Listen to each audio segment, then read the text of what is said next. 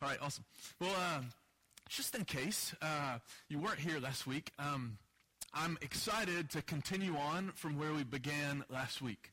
Uh, last week, if you were here, we began uh, having a discussion uh, a little bit about maybe some things that you've not thought about Jesus.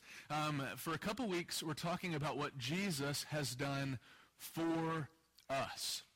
A lot of times when we think about Jesus, we think about what Jesus wants from us, but Jesus has done way more for us than we could ever do for him. Amen. Uh, Jesus has done everything for us. So last week we began our conversation on the subject and we started to talk about two things that Jesus has already done for every single one of us. Whether we take it or not, this is what Jesus has done. Salvation, Jesus has purchased for us, and Jesus also has purchased and given us pasture. Salvation.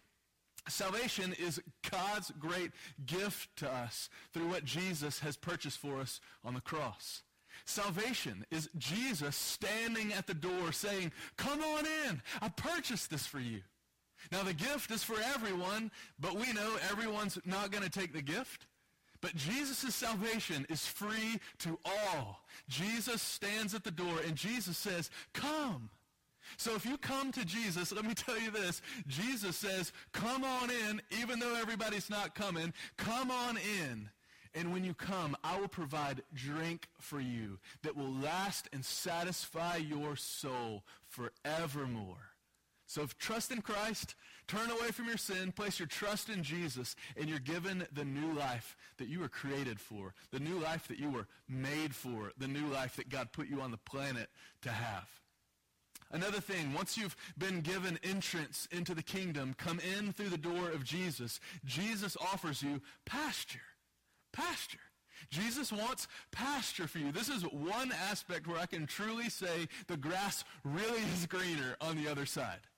Jesus says, come on in. I will give you every single thing that you need for life, every single thing that you need for godliness. I'm the source of every single thing that you need. And my sources, my resources are completely inexhaustible. You will never put me to the test where I cannot provide every single thing that you need. Jesus says, I'll provide everything that you need. Come to me. Bring your hunger. Bring your thirst. It's all found and fulfilled in Jesus. Now, for um, this morning, we're going to take a, a, little bit of a turn. See, last week when we ended and we are talking about our thirst and talking about our hunger and talking about coming into the pasture. Well, listen, uh, the, the pasture is fulfilling as long as we're not running out to other pastures, all right? Running into other pastures is really the struggle of our life until we make it to heaven. But running into other pastures is trying to find fulfillment in areas that we'll never find fulfillment in. Have you ever run and gotten invi- advice and advice and advice, and you've gotten advice from people who are not seeking God's truth, but they were all ready to give it? You took their advice, you went off the cliff, you took their advice, made a decision that you now regret, and you were not fulfilled. Um, there's different places where a child of God ought not go, and we go there thinking that we're going to find fulfillment in this area maybe we've never been, and we have a major, major letdown. There's other areas that we adventure into where we, we think that we'll find fulfillment and we come up empty. They're dry wells. Now, this morning we're going to take a little bit of a turn and look at something a little bit different because the world promises to offer, again, fulfillment in this area, but yet doesn't. The, the thing that I want to tell you about this morning that Jesus offers for us has changed the world and continues to change the world today. Now, the world offers something similar. The world offers a mirage, but yet it's actually exactly the opposite. A couple years ago, it's crazy, just personal example. Uh, about 20 years ago now, it's time has passed really fast. But about 20 years ago, I was preparing to go to Mount Kilimanjaro. Anybody know where that is? Okay, okay Africa, yes. It's uh, in the country of Tanzania. And I was with about 30 people with me, high school students. Isn't that exciting? All right, 30 of us are going into you know, another country, and we're going to Mount Kilimanjaro, and we're going to go from tribe to tribe to tribe. I actually tried to learn some Swahili. That was exciting because as soon as I said, Jumbo, Jilako Ninani, they said, hello, how are you? I said, well, that's so great. So I learned, I learned Swahili, and then when we would make it past a couple of those general phrases, then they spoke some English. I spoke some English back. And then when I learned a little bit more, then they started speaking Maasai. There was a whole bunch of different dialects and, you know, different variations. And anyway, it, it was a great experience, but my language learning and language speaking did not work out great. Now, during my time there, though, uh, we, we had a big Isuzu open bed truck. You still see them around all over the place. They're hauling all kinds of stuff. And we would set up a big screen. We would lean the screen up on our truck, and we would show the Jesus film. Uh, we, we literally would carry around the film with us in a big roll. We would put it on a projector, and we would reel through the Jesus film. Uh, when we got tired, we would pass it off and say, all right, next guy whose turn is to, you know, power the reel and show the Jesus film. So here we are. We're in Africa. There's 30 of us, and we're showing the Jesus film. We spend a week with a tribe, then we go to another tribe, spend a week there, and there we go for two months of my summer. It was awesome. Now, during that time, we had one uh, a special day where we were going to do something a little bit different. On this day, we'd been given pass. Uh, not too much access was granted to Mount Kilimanjaro. We were on Mount Kilimanjaro, but we were not, you know, what you see of Mount Kilimanjaro from the movie and all that kind of stuff is, you know, the snow, you know, you know capped peak and everything. Well, we were actually given clearance where our team was going to get to go up there. So this was really exciting. So we had our truck there's 30 of us in the back of the open bed truck, and here we go. We're going to take that truck up as high as we can on Mount Kilimanjaro. Then we're going to get out, and then we're going to travel around. And I'm just picturing snowmen on top of Mount Kilimanjaro. I'm just, you know, I got these grand pictures in my head. And here we go up Mount Kilimanjaro. And no joke, y'all, we're getting all the way up to about as far as you can drive. We're straddling a ditch all the way up to the very, the rockiest part. And our truck flips. There are 30 people in the back of an open bed Isuzu truck, and our truck goes completely on its side. I, I brought the picture. I was going to show it to you today, um, but it's too small for me to hold up. So if you want to see it after the service, I want to show you. It was crazy. I mean, it was absolute chaos. People were hurt. Uh, people were screaming. I mean, here we are, 30 of us in high school with a couple leaders on our team, and it was absolute chaos.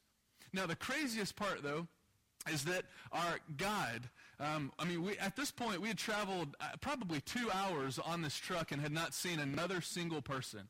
And our guide who's with us, and he was riding in the back of the truck, and he did some kind of amazing leap out of the truck, and he was not hurt. Very, very fit guy. Uh, just had done lots of uh, tours up Kilimanjaro. And that guide yelled out two words. It was the only two words I heard him say. He yelled out, elephant poop! And, and so, okay, I don't see any elephants. And soon as he yelled that out, yelled that out, he took off at an Olympic speed. I mean, none of us, we, we didn't stand a chance catching up with this guy. At Olympic speed, this man took off down the mountain, and here's 30 of us left stranded with a truck on its side, and our guide is gone. We have no idea how to get back down. I mean, it's obvious, okay, we got to go back down, but we're stuck. Winter in Africa is our summer, so it's winter there. Night is setting in. It's already cold, and we're just we just start praying, God, what in the world are you gonna what, what are we gonna do?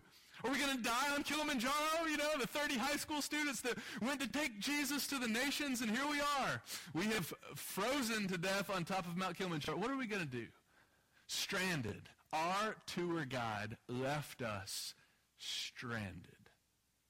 Jesus never leaves us stranded. This morning, I, I want to show you how Jesus is the exa- exact opposite of what our tour guide did to us that day. He took off. He took off running. He was out of here. He was gone down, and he, he was out of sight. He didn't care. Yeah, out of here. I'm going to save myself because there's probably elephants around here somewhere. We were all going to get frozen. We're going to get eaten by elephants. I'm not sure which one was going to happen first, but there we are. We're on top of the mountain. We were stranded because our tour guide left us. Jesus is the exact opposite. What Jesus wants for us in this aspect is totally different from what that God did to us that day. If you've got a Bible, go with me to John chapter 10. It's page number 950 if you're using a Bible from the rack in front of you. And we'll start this morning, John chapter 10, with verse number 11. John 10, verse number 11. Verse 11 says this. I'll let you catch up with me. I'm just reading a phrase. Verse number 11, John 10, I am the good shepherd. Stop right here for just a second to say this description is Jesus' self-declaration, Jesus' self-description of this is who I am. I am the good shepherd. Now, this description of Jesus saying, I am the good shepherd, is loaded with biblical knowledge. It's loaded with real life experience for those who are hearing. And just for the, for the biblical meaning, how much is it loaded? Jesus is saying with his mouth that this was not just a, quick illustration. I'm, I'm like the good shepherd. I'm a good shepherd. Jesus was fulfilling and showing that he fulfilled so much of what the Old Testament described a good shepherd would be. In Isaiah 40, verse number 11, Jesus is described from really Isaiah 40 all the way up until Isaiah 66. Jesus is described as the suffering servant. He's described as the one who would come and fulfill everything that Messiah promised to be. He was going to die for us. He was going to bleed for us. He was going to be bruised so that our transgressions could be forgiven. So much prophecy is fulfilled. In, in Isaiah 40, verse number 11, Jesus is described as the one who would be the good shepherd. He would take us he would carry us. He would gather us. He would be our shepherd. In Ezekiel 34, 23, there's a description where the Lord is talking, and the Lord says, I'm going to put one shepherd over them. And the one shepherd over them is going to feed them. Last week we talked a little bit about the verses in Psalm 23 that we all know so well. But that Jesus is a fulfillment of the Lord is my shepherd. I shall not want. So when Jesus is saying, I am the good shepherd, I mean, it's just loaded with biblical meaning. We could stay there for a very long time about how Jesus is the good shepherd. But it also is filled with real life experience. I mean, some of the real life experience for these guys was, uh, hello, a lot of them that were listening that day, they either were shepherds or they knew shepherds. They knew some shepherds that were good, some that were excellent, and they knew some that were not so good. They, they had very much in their head, they knew what a shepherd looked like and what a, what a shepherd was supposed to be like. And you ask, why should I care about these verses? I don't know any shepherds. How do I understand what it's like to be a shepherd? Why would I, why would I care? When these verses Jesus is giving us, again, he's given us an unselfish self-description of who he is. And y'all, in order to know what Jesus wants to do for us, we got to know who he is. Because what he's going to do for you and in your life comes out of who he is. We're not left to question who is the good shepherd because the phrase begins, I am, right? You guys know those declarative verses all through the Gospel of John where John, uh, Jesus is describing himself and he says, I am, all of those verses. And in this one, he says, I am the good shepherd. We know who I am is. I am is the Lord. And I am the good shepherd is a description of who Jesus is. Well, what does this, this illustration mean in my life? Well, so that we understand it fully, just like in many places in Scripture, I'm really thankful when there's a contrast, you know? Where you're able to see this is what the good one looks like and this is what the bad one looks like. All right, that really helps us because sometimes we, know, we have a bunch of blurred definitions of what something may mean. And in these verses, we have a very clear contrast of the good shepherd, all right, that's the good side, and then we've got the bad. We've got the hired hand. So let's start with the bad. Verse number 12. He who is a hired hand and not a shepherd, who does not own the sheep, sees the wolf coming and leaves the sheep and flees. And the wolf snatches them and scatters them. He flees because he is a hired hand and cares nothing for the sheep. What's a hired hand? This is the bad shepherd. What's a hired hand look like? Well, these verses give us a really clear description of this is what a hired hand looks like. A hired hand does not take ownership of the sheep. Verse 12 says he doesn't own the sheep. There were some shepherds who had maybe not full ownership to where they owned them by their own financial means, but there were some shepherds who took ownership of the sheep even though they had not purchased them with their own money. They took them as their own. You know how that is? This isn't really mine, but the Bible describes that as being a good steward, right? You don't own actually anything that you have. You're just steward of it. You're just responsible to do what God wants you to do with it. We're not really owners. We're more like stewards. Well, this verse, though, is not describing someone like that.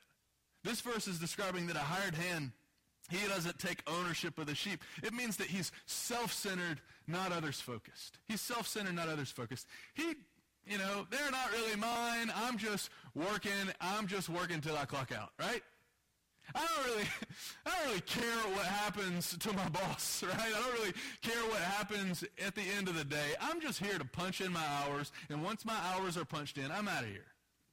That's what a hired hand is like. A hired hand is also, they, they don't guard the sheep when the predator comes. Verse 12 says that he leaves the sheep and flees and lets the wolf snatch them and scatter them. A hired hand, when he sees trouble coming, he says, I'm out of here. Just like my tour guide that day on top of Mount Kilimanjaro, there's trouble coming. The wolf is coming. The predator is coming. I'm faster than the sheep. I'm out of here. And he leaves. No protection. Only protects himself. Leaves the sheep unguarded. Leaves the sheep defenseless. I'm out of here. A hired hand doesn't really care about the sheep. They don't really care what happens to the sheep. They're here to punch in on the clock. They're here for a certain amount of hours. They're here for a certain amount of time. And when their time's done, I'm a hired hand. I'm just here and then I'm gone. Verse 13 says, he flees, cuts to the chase. He flees because he cares nothing for the sheep. Cold selfishness, only looking out for himself. So in contrast, I'm glad there's a contrast, all right? In contrast, what does the good shepherd look like? Verse 11, go backwards a little bit. Verse 11, I am the good shepherd. This is what the good shepherd does. The good shepherd lays down his life for the sheep. Skipping down to verse 14. I am the good shepherd. I know my own, and my own know me. Just as the Father knows me, and I know the Father, and I lay down my life for the sheep. So let's talk for a second about the other side. Everything that I just described about the hired hand is completely opposite for the good shepherd. A hired hand, you remember? They don't take ownership of the sheep. Jesus takes full ownership of the sheep.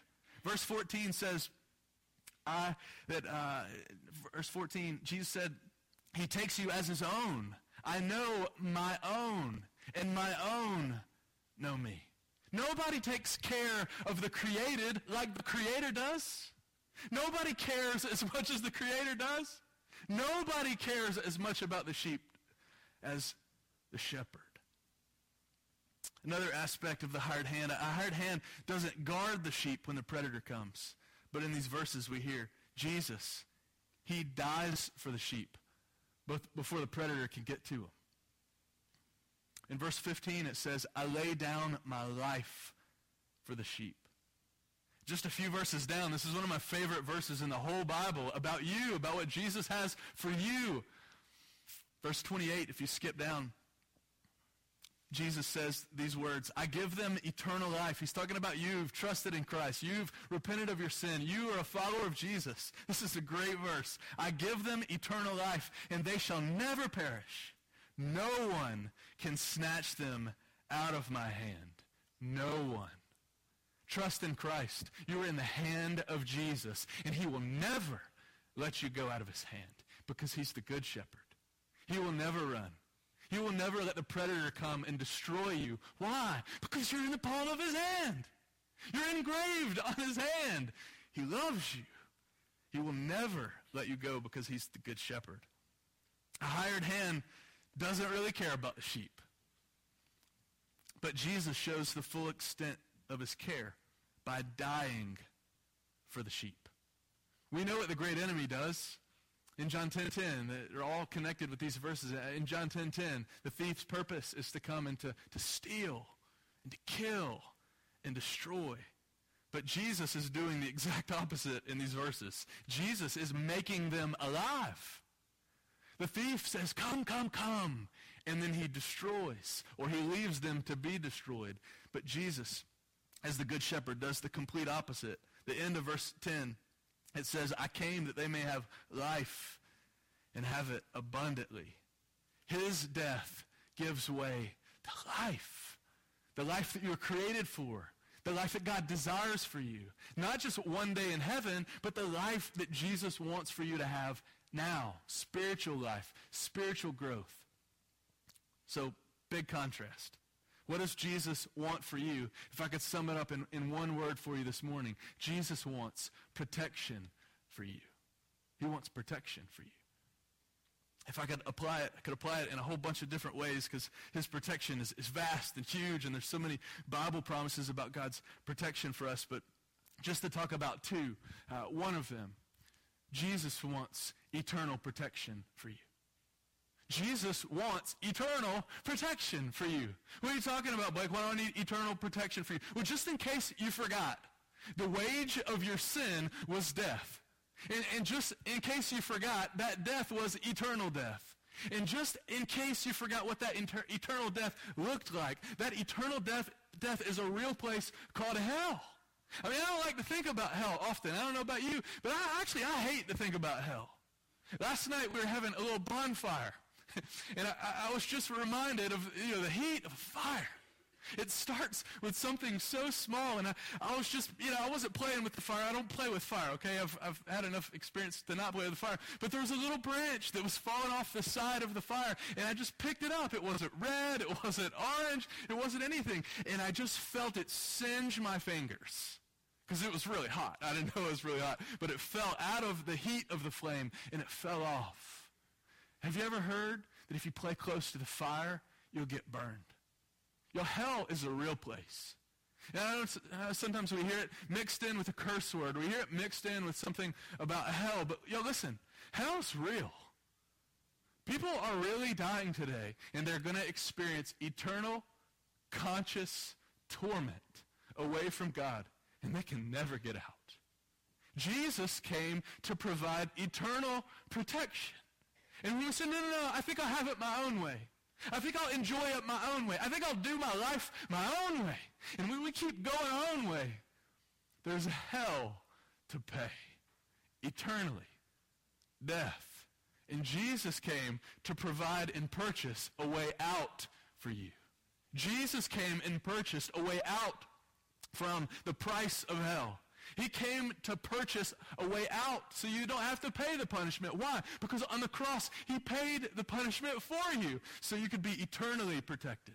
He paid a way out so that you would not experience the wrath of God. I know that you know this verse, but I don't know if it might ring a bell with what happens right after it. Romans 5 8. Probably know that verse. But God demonstrates his own love for us in this. While we were still sinners, Christ died for us. Yo, that's a really good verse. Wasn't when I got cleaned up? Wasn't when I took a couple steps right? Wasn't when I came to church?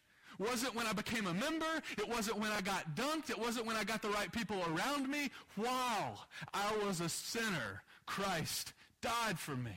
While I was all wrong, he came as the one who was all right to purchase me, to buy me, to pay, pay my debt.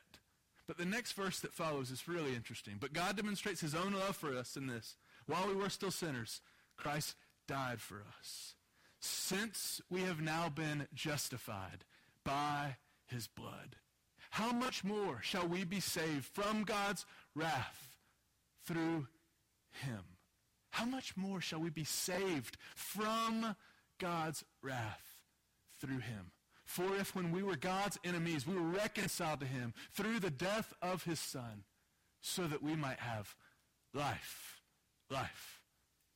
Eternal protection has been given for all who would trust in Christ. See, this is what Satan does. Satan entices, okay? He's the exact opposite of the one who's providing protection particularly eternal protection. This is the way Satan works, okay? The whole time you're living on earth, Satan says, come on. Come on! Enticing. baiting the hook different ways. He says, come on, be my friend and be with those who do. Come on, come on, it's going to be fun. It's just one more time. Come on, come on, get close to the fire. He won't burn you. And then one day, when you die and stand before God in judgment, do you know where Satan is? He's nowhere to be found. On the day when you're actually going to answer for all the life that you lived for Satan, even though, even though you might not have lived, know that you re- or realize that you were living for him. On the day where it really counts, do you know where Satan's going to be? Tempting or enticing somebody else. You know where he's going to leave you on the day of judgment? He's going to leave you alone before God to answer for your life. I don't know about you, but good night. That's a terrifying thought that I would stand before God and I would answer for every single thing that I've done wrong. Y'all, that is a terrifying thought. And where is Satan? Where's the one who said he was your buddy? Where's the one who said he was your friend to the end, you know? I got friends in low places. I mean, whatever. I mean, all the different ways. I'm not against Garth Brooks, but you know, all the different ways that we blur the lines of, it's going to be okay. And then on the one day where it actually matters, you've been enticed and on this day, you've been left alone, unprotected. And Jesus does the exact opposite. For every single one of us who've trusted in Christ, when you stand before God to be judged, do you know who God's going to see if you've trusted in Christ? He's going to see the purchased, merited work of Jesus Christ on the cross. And you will get to go free because of what Jesus did for you. Wow. That's eternal protection.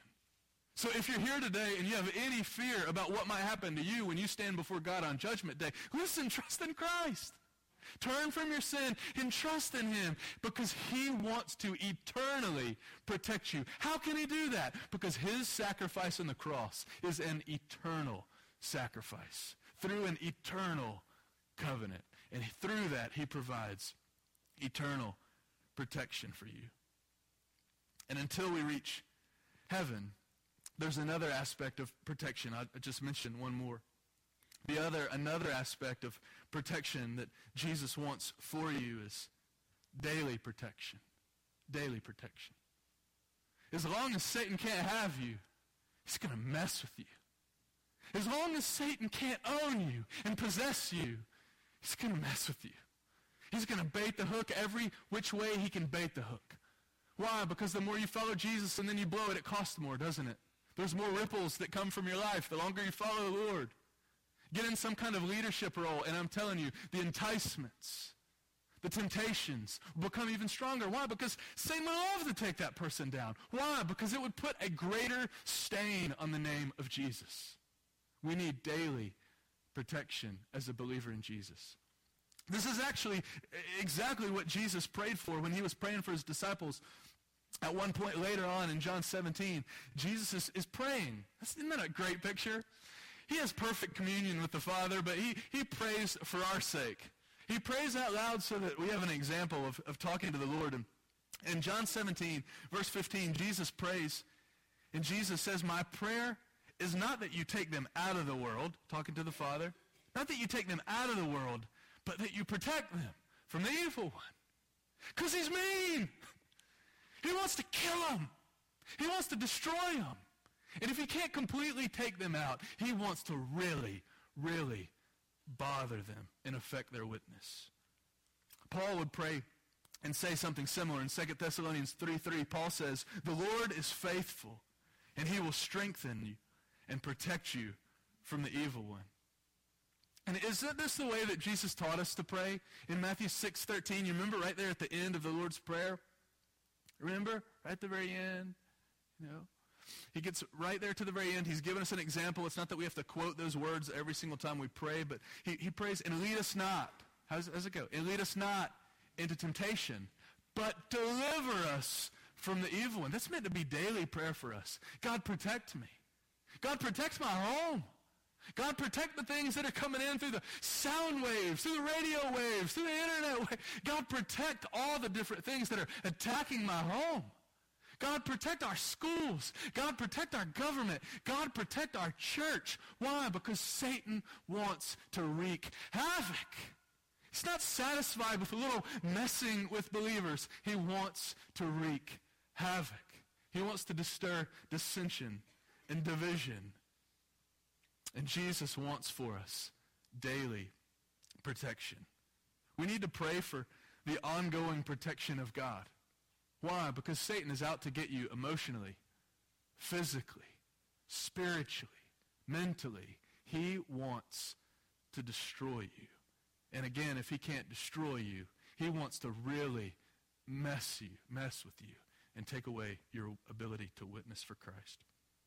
Jesus wants something for you. In so many different aspects, Jesus wants protection for you.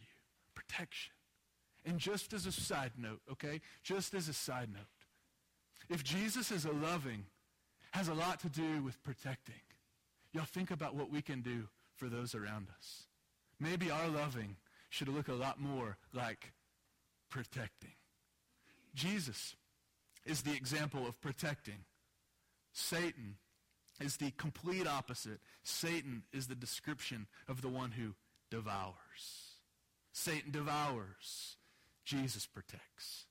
And our love for others, isn't it real love and genuine love? If our love does not devour, but our love protects. Just a side note on the day when the truck flipped. I'll just tell you, I mean, you could tell from my story there, I was scared on that day, okay?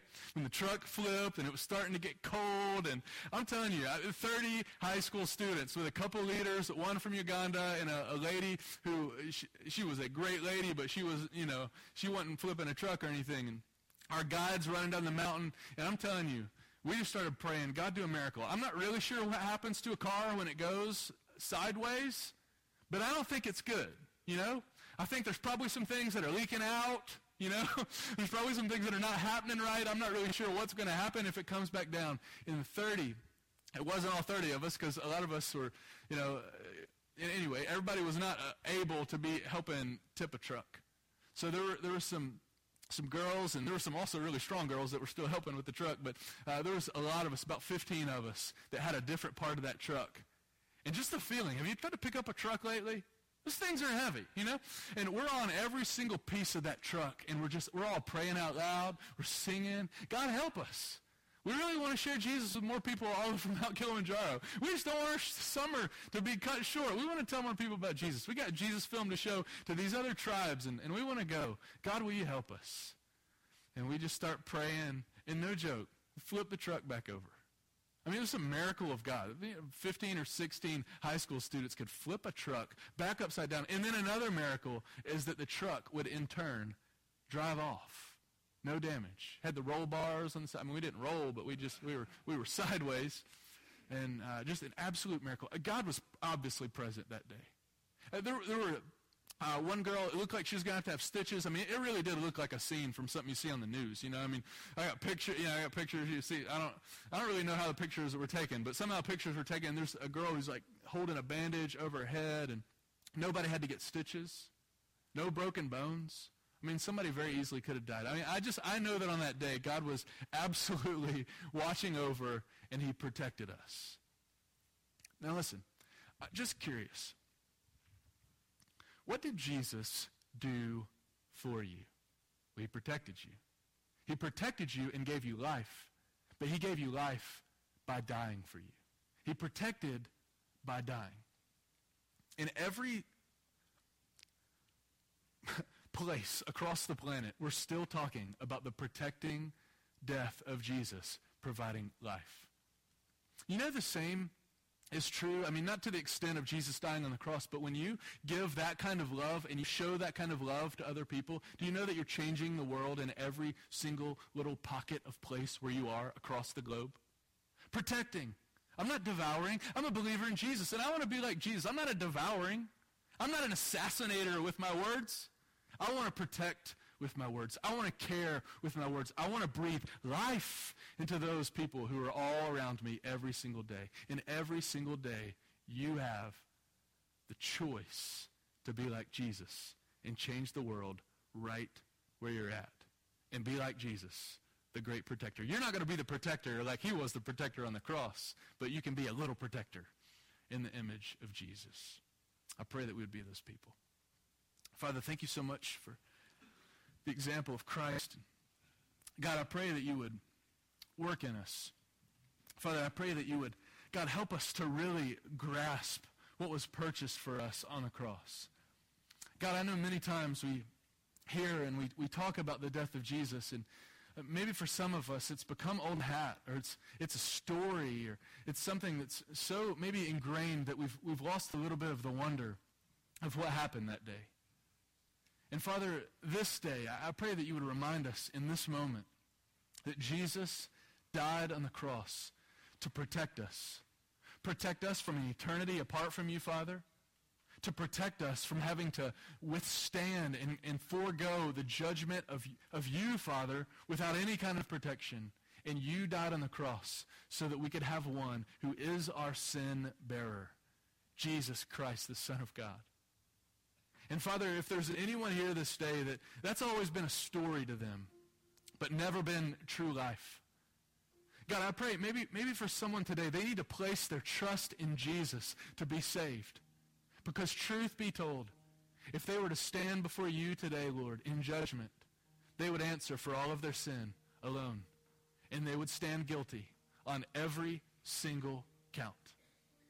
But Father, you've provided another way the way that you provided was through Jesus, the righteous, Jesus, the Son of God, dying on a cross so that we could go free.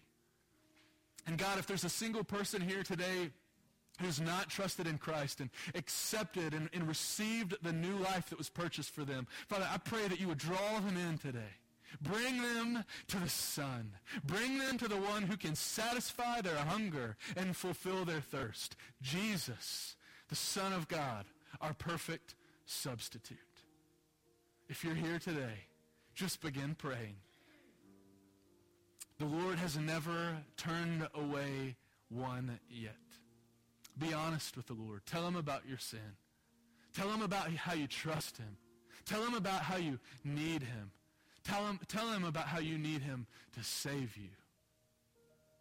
And according to the word of God, he will. And he'll go further than that. He'll give you a new heart. He'll give you new thoughts, a new mind, new life. Trust in Christ today and be made new. Others of us that are here today, Father, maybe we've begun to, begun to look at our life a little bit flippantly. Begin to maybe to look at our family a little bit flippantly. It's no big deal. It's just one. Who will know? Maybe we've begun to look at our church flippantly. No big deal. It'll be fine. Father, the enemy strikes, and he doesn't care who he hits. He just wants to destroy the work of God in our families, in our marriages, in our homes, at school. And Father, I pray this day that we would be praying for daily protection from the evil one. The evil one is real. The enemy really does have a target on our back, and he wants to destroy, steal, and kill any work that you do, Father. And we pray for your protection. God, I pray for many of us that we would, our eyes would be awakened to the war in front of us, within us, around us. And Father, that we would fight with all of our might to the finish because we want to see Jesus' banner taken further. And we won't sit by and let the enemy strike without us fighting back with the offensive word of God. God, help us. Shield us. Do a protecting work through us. Use us to be protectors for others. God, we love you. And Father, we're so thankful that Jesus has provided protection for us. God, we love you. In Jesus' name, I pray.